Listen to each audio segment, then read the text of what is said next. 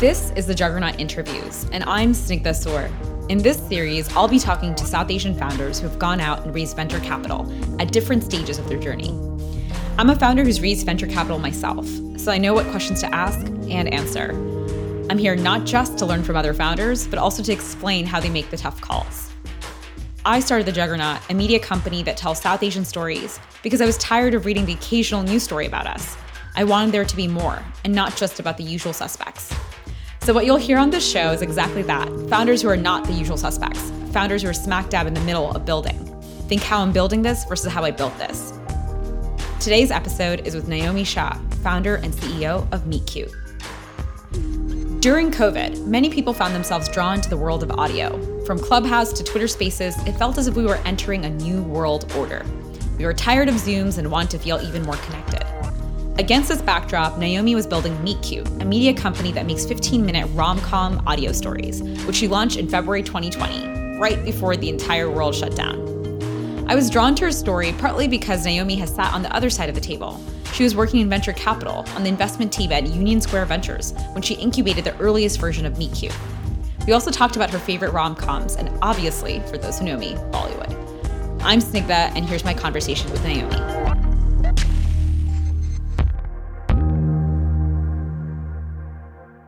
Tell me a little bit about Meet Cute and what it does.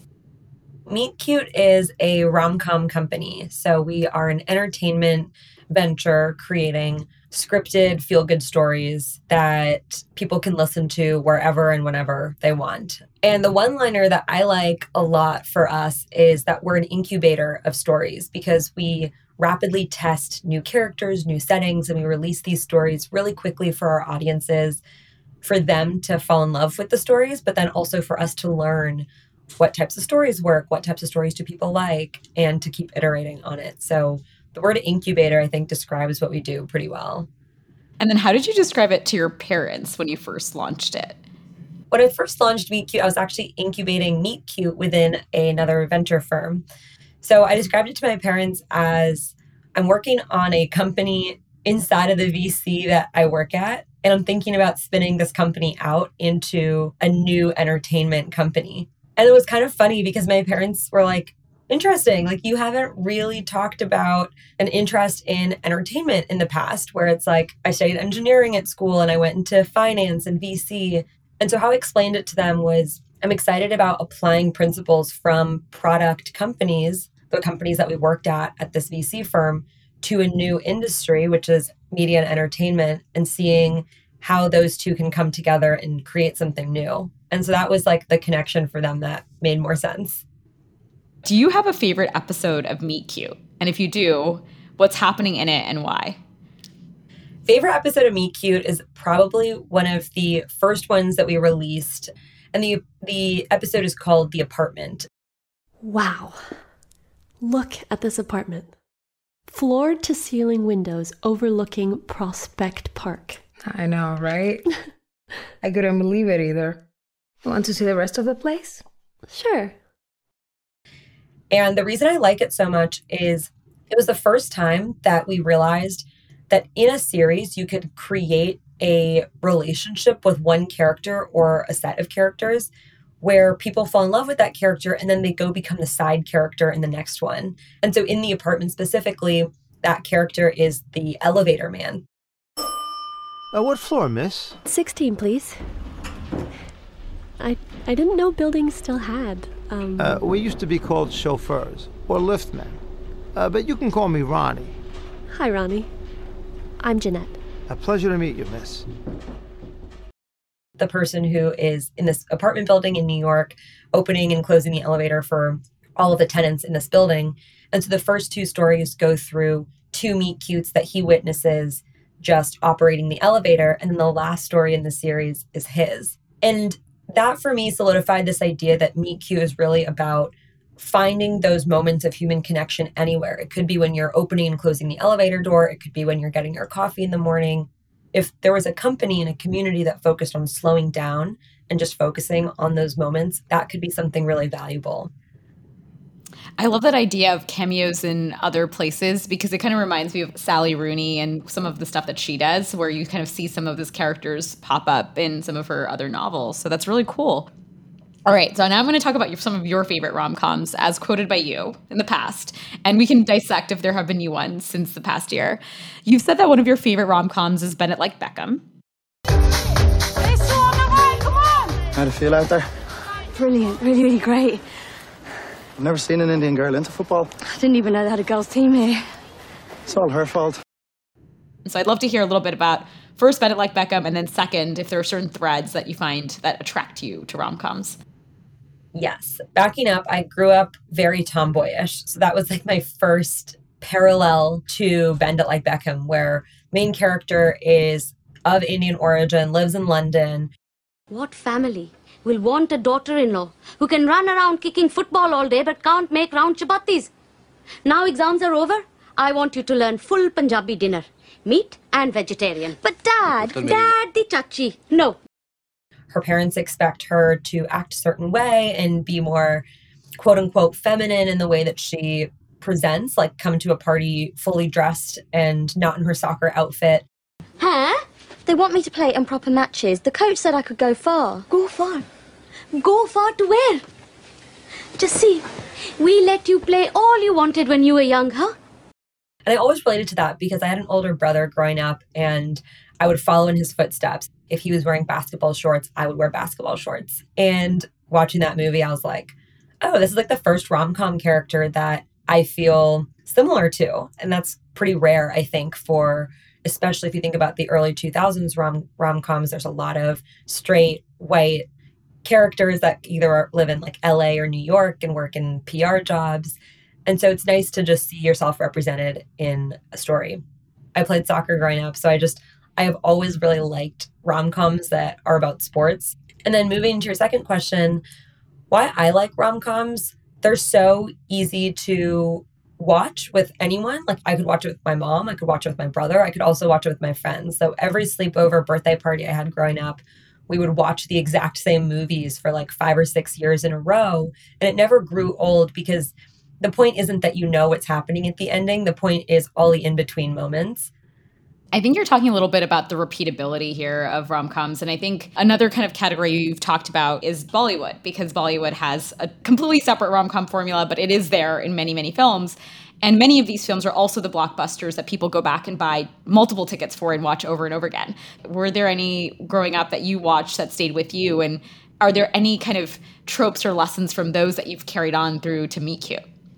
I think that Bollywood has nailed the rom com.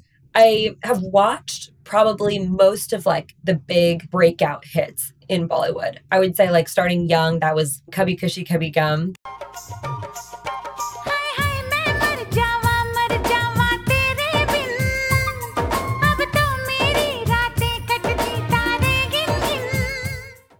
That was like the like first big Bollywood movie that my parents watched with us. And my parents would fast forward the songs, which honestly made it really hard to follow the plot of the story because so much of the plot is in the songs. And then I would say I watched a lot of the big Aamir Khan movies in the last probably 10 or 15 years. Zooby dooby zooby dooby pampara Zooby dooby param pam Zooby dooby zooby dooby nache kyun pagal stupid man and they all have elements of like social justice elements of it where it talks about really important social issues but then there's usually some rom-com element of it that underlies the entire film. I think of meet cute as one of the most accessible genres to the entire world. Bollywood has the clear parallel. Telenovelas so spanish speaking countries have a very clear tie into rom-coms. Korean dramas often have a lot of rom com elements, and there are lots of like Russian TV shows and films that have rom com under like undertones in them. Every culture has come up with their own way to bring rom coms to blockbuster hits because people relate to them and they're so human and, and easy to connect to. And so when I think about like, you know, five year plan of Meet Cute, right now we focus on English speaking demos and scaling in the United States. But I definitely could imagine like Meet Cute India, where we focus on bringing Bollywood actors in and have Indian writers writing those scripts based in India and producing them there We just tried this actually in Africa. We did a Nigerian written, directed, and acted meet cute. My name is Uche, and I'm a shoemaker. My shop is at. Anywhere your shop like make it be, you are still a stranger. If I don't get your number, someone else will. And I'm really excited to see how it performs here in the United States because I think that there is today with like Netflix and HBO and Apple TV, there is an appetite here for content from other places. People are watching dubbed shows all the time. No, I really, really love that point. And and you kind of hinted at it earlier when you first started chatting with us, which is what drew you to this specific idea? Like there's so many things that you could possibly be doing because you got to see so many ideas come through the door in your earlier life in finance and in venture capital. So why did this call you by its name? Why was this the, the idea that you were like, okay, I need to pursue this? So when I was in venture, I focused specifically on the companies that we called our well-being companies, which traditionally in VC, that's your mental health companies that are direct to consumer or healthcare companies. And that's where I started out. And what I was interested in is finding parts of the well being category that were kind of underinvested in from the VC perspective. And so when you think about it, like what do people do for fun to make themselves feel good? You read a book you like, you listen to music that you like, you listen to podcasts, you go out with your friends, you go to a concert. And so, what are the ways that we can create more companies and communities in those spaces that are less prescriptive, but instead it's what do you want to do for the next hour? Media companies felt like a really good mix of what people do for fun and educational. I figured that there's a lot of educational content out there. There's also a lot of darker fictional and non-fictional content out there. Like you think about like news headlines today, they're very anxiety inducing. There's a lot of doom scrolling. So I wanted to do something that fit a different side of that market, which was like very feel good, scripted fiction, something that didn't really exist in volume in the market at this point. And so looking at the entertainment industry, it's a really hard industry to break into. Like you need a you need a strong network of people. So I wanted to create a creator-based company that kind of lowered that barrier to entry and increased the diversity of the types of stories that we were telling in the scripted fictional space. And then we grew more and more specific. So we were like, let's be short form because there's a lot of long form content out there. Let's start with audio stories. And the reason for that is audio is going through this massive boom and you can listen to it anywhere. And I actually think that audio increases the intimacy between the listener and the stories because it forces you to visualize the story in your head and like what does that character look like? What is the smell of the kitchen that i'm standing in when i'm with that character? And you're not visually spoon fed a lot of that. And then rom-coms massive massive market. But people kind of sideline rom-coms like they they think of it as like a niche category even though every rom-com from the early 2000s ones to bridgerton is very mass appeal when you look at the numbers behind it. So it's like, let's just go after this genre that we love, that I love, and that I think has some of the biggest potential for redefining what it looks like with a more diverse and inclusive creator base. How does a meet cute come into the world? You kind of hinted it along the way. There's some acting, there's some directing, there's some script writing, there's some acts. It's 15 minutes a big part of building our company was building out the creative process by which we go out and find stories or curate stories from submissions. So writers submit stories to us. Sometimes we'll also have an idea, you know, we want to do a time travel story or there's this social issue in the world. We want to do a rom-com that incorporates that into the narrative arc. So for Earth Day last year, we did a rom-com based at a climate march. So writers come from all walks of life we just worked with Sara Shepard, who wrote Pretty Little Liars. And one of the best parts about working with her was the first phone call I did with her. She's like, I have hundreds of rom com ideas and I don't know what to do with all these ideas. And I was like, great, Meet Cute is an incubator. So just start testing things here. Maybe the first one doesn't work, but the second one will. And she's an incredible writer and so fun to work with that the series that she did with us was really fun. It's called A Cruise Ship. Mara! Oh, there you are.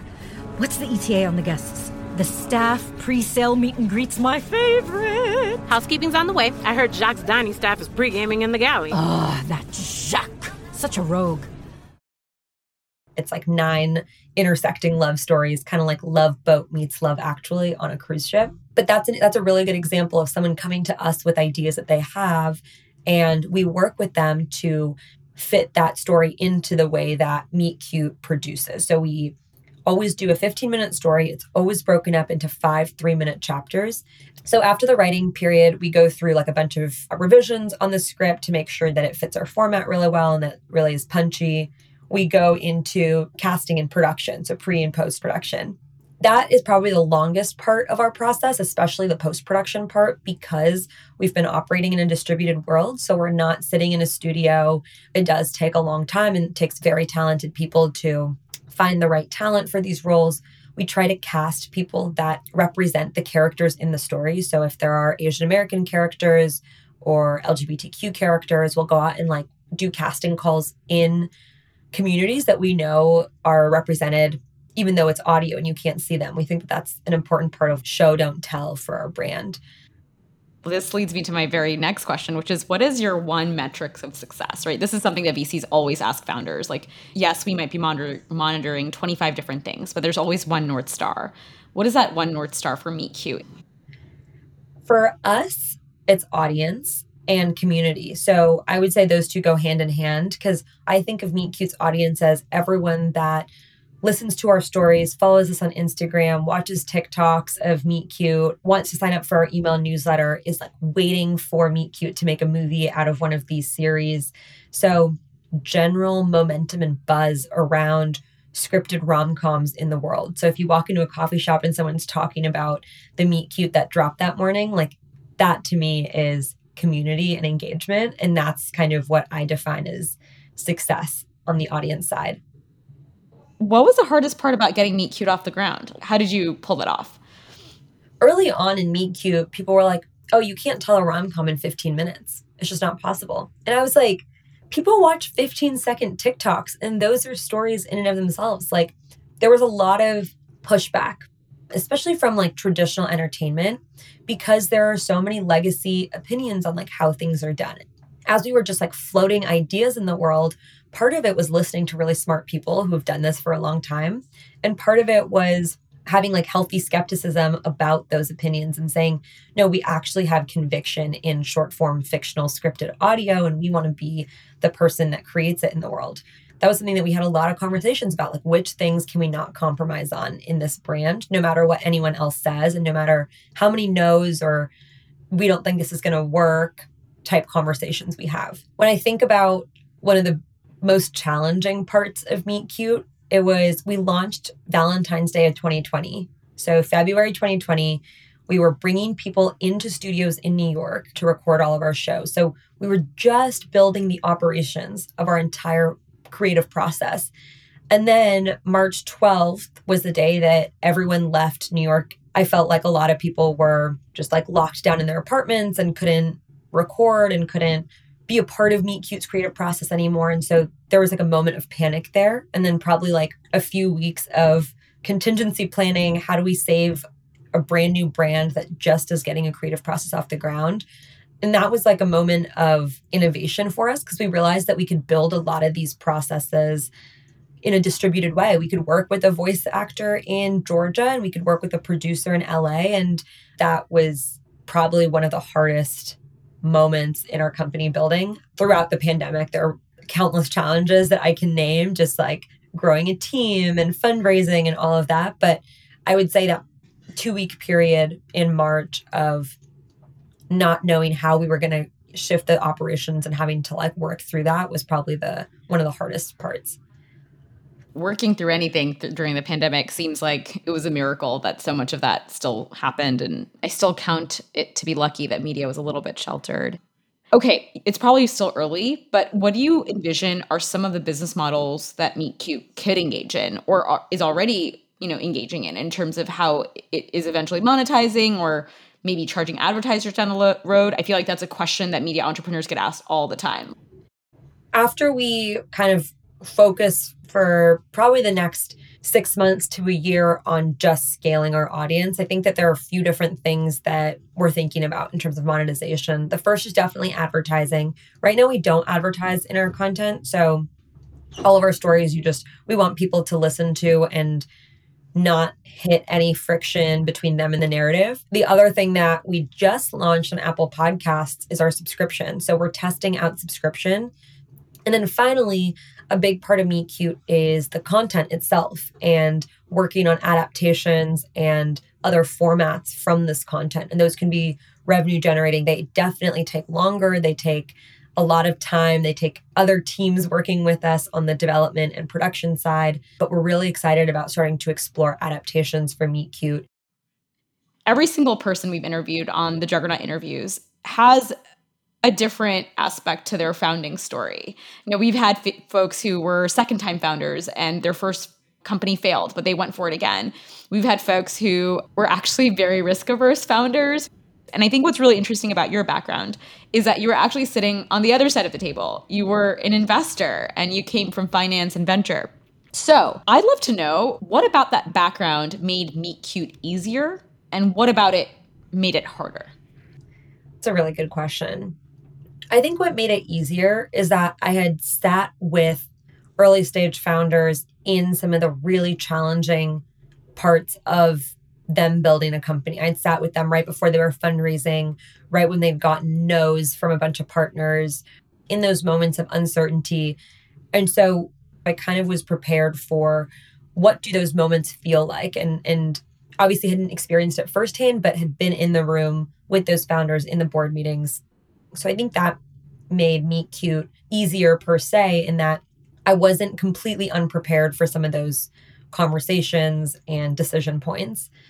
What made it harder is that no one can prepare you for the individual challenges of building a new company. And like, I think it just takes a certain amount of fearlessness to cold email people and to say, I know nothing about what you do, but I just want to learn. And I think growing up and in school we're taught never to turn something in unless you feel like it's perfectly done and so you're you're kind of taught this like everything has to be like final product and then in the real world it's almost like that works against you. And and what works better is putting half baked ideas out into the world being a little bit imperfect and letting people teach you and like surrounding yourself with smarter people. And so i think that one of the things that being a first time founder I found very challenging was that learning curve of I don't know all the answers to this and I need to be the dumbest person in the room to go learn from other people and figure this out. And I think like that happens every day when I, you know, sit down with our lawyers and learn about things that I've never I never went to law school, so I feel like I like am getting a crash course in law and then I sit down and work with people in the entertainment industry and feel like I'm getting a crash course in that. And I think being willing to do that and not feeling like you're the expert and that you know everything is something that it's very humbling and, and takes time to, I think, develop those skills. And I think every CEO and founder probably feels that like one hour of your day you're doing big picture thinking, the next hour you're going deep on like taxes or something like that, you know? I totally relate to like going doing deep work. Like I still am doing customer service and I'm like, yep, there's just 2 hours I just have to do customer service every week and that's fine. Yes, exactly. so, fundraising must have been easy because you were, you know, you worked at the same company that ended up investing in you. Tell us more about that process. Great question. So, I will not say that fundraising was easy. I think when we first raised for Meet Cute or seed round, it was very much an incubation at USV and we had participation from another firm. So that felt very different than how most other companies fundraised in that I was pitching basically the team that I just worked with. And I think that it doesn't really matter if you have a VC background, if you have an operating background. It doesn't it doesn't really matter if this is like your first thing out of college or you're in college. I think all that matters is that you're an incredible storyteller and that you can create an emotional story that people will re- relate to and they lean forward when when you're talking to them because they're like I need to know more. I need to ask that question. And I think the biggest lesson I learned from my last fundraise is that you really don't want people who are just going to sit back and passively listen to you talk. You want people who are going to engage in conversation because that is a really good indicator of who is going to actually roll up their sleeves and help you as an early stage investor. Especially being a solo founder, I found that leaning on investors and advisors to roll up their sleeves and and work with you on different things is so important. Yeah, and I and I think that you know that's like an important thing I want to underline, which is I don't think anyone is saying you have to go be a VC or have to go in operations before you start a company. So going back to Meet Cute and where it stands among competition, right? Because audio has exploded. We've seen the rise of podcasts from the Daily, et cetera. And then we've also seen the rise of actually other rom-com like audio or you know one of the products that i was investigating as i was preparing for this was also Dipsea, which focuses on like the darker side of i guess rom-coms in terms of quote unquote audio porn as they call it or sexy audio how do you think about setting meet cute up in this kind of space of audio which is becoming increasingly competitive even though as you said it is still the early days of audio i think that what VC really prepared me for is being able to like zoom out and do that like bird's eye view look at a space and understand where we fit in this space. It's it's early, so it's very collaborative. So I actually don't see us as being competitive with a lot of other audio companies. I think that we want more people to be listening to content in audio, especially on the fictional side, which I think is not as saturated. I think that we're also out there trying to pull audiences that spend time on TikTok and Snapchat and Netflix and go to movie theaters.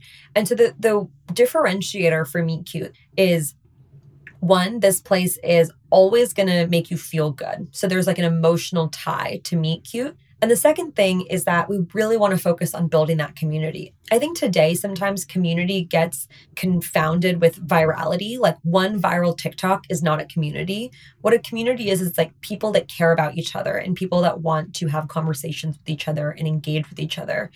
And that I think just takes a long time to build and you have to be patient and I I did actually yesterday go on a walk with the Dipsea co-founders. We were like talking about a lot of these same things. It's like very different type of audio. It serves a very different market. I don't see those two as competitive at all.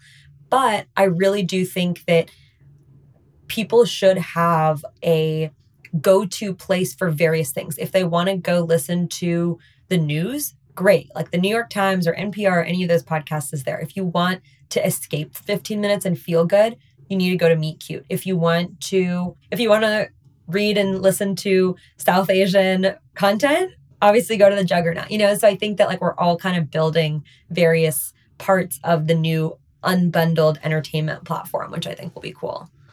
I love to see the targeting of media happening. We have two more questions for you, Naomi. You've spoken a lot, and you also spoke earlier today about the importance of diversity in storytelling. You talked about how you're casting people even though we can't visually see them. And I'd love to hear how is that landing with the audience? Because you know the question here is how do you hear diversity? And i'd love to hear your take on that. Casting is one side of the piece. I think the other big side of the piece is writing and production too. So when you think of a story, there are so many subconscious elements of that story that I think you don't even realize that you can hear the diversity in it, but it's just part of it. The way that a writer might create the setting of the story. The character might use certain slang or might use certain intonations that create, you know, a very relatable character for people that come from that community. When we cast drag queens as the leads for our story Indie Drag Race, when they go out and talk about the story, they're sharing it with their community and saying, hey, look, there's a rom com with us as the protagonist. And we think that that is a really special part of engaging with with communities in a real way where it's not like oh we're tokenizing you like they're they're main characters and showing everyone that they can take center stage in entertainment is really part of our mission so starting with the writers that are actually putting pen to paper and coming up with these characters and settings and universes that might not have existed before. You know, a Native American writer could write a, a rom com that takes place in outer space, but we still think that there are elements of diversity that will inf- get infused into that story. That makes sense. Start it from the right. Start from the writers' room. That's what we've been telling Hollywood for a long, long time. You just raised a Series A, a $6.25 million Series A. So what's next for Meet Cute? So, what's next is audience and community, bringing it back to how are we going to bring more audience members and listeners and consumers of our content to meet cute in, on all of our platforms, whether it's Apple and Spotify, whether it's TikTok and Instagram. So we're focused on growth and scaling, and also uh, working on cool partnerships with people both in the entertainment industry and with like top tier talent and celebrities to just try and bring a little bit more of a spotlight to the type of stories that we're creating in our entire creator network. Super cool. And anything else that you want to add before we let you go? I want to ask you what your favorite rom coms are. Oh my goodness. Oh, okay. So I have a hot take, which I probably should write about one day, but I really, really hate K3G. Like, I think that film ruined rom coms for so many people. and I think that one that I keep going back to, I would say in Bollywood, and I know it's problematic today, is probably Kuch Kuch Hai. That's the one I probably go back to because it has a lot of warm feelings for when I was younger. So that's a TLDR.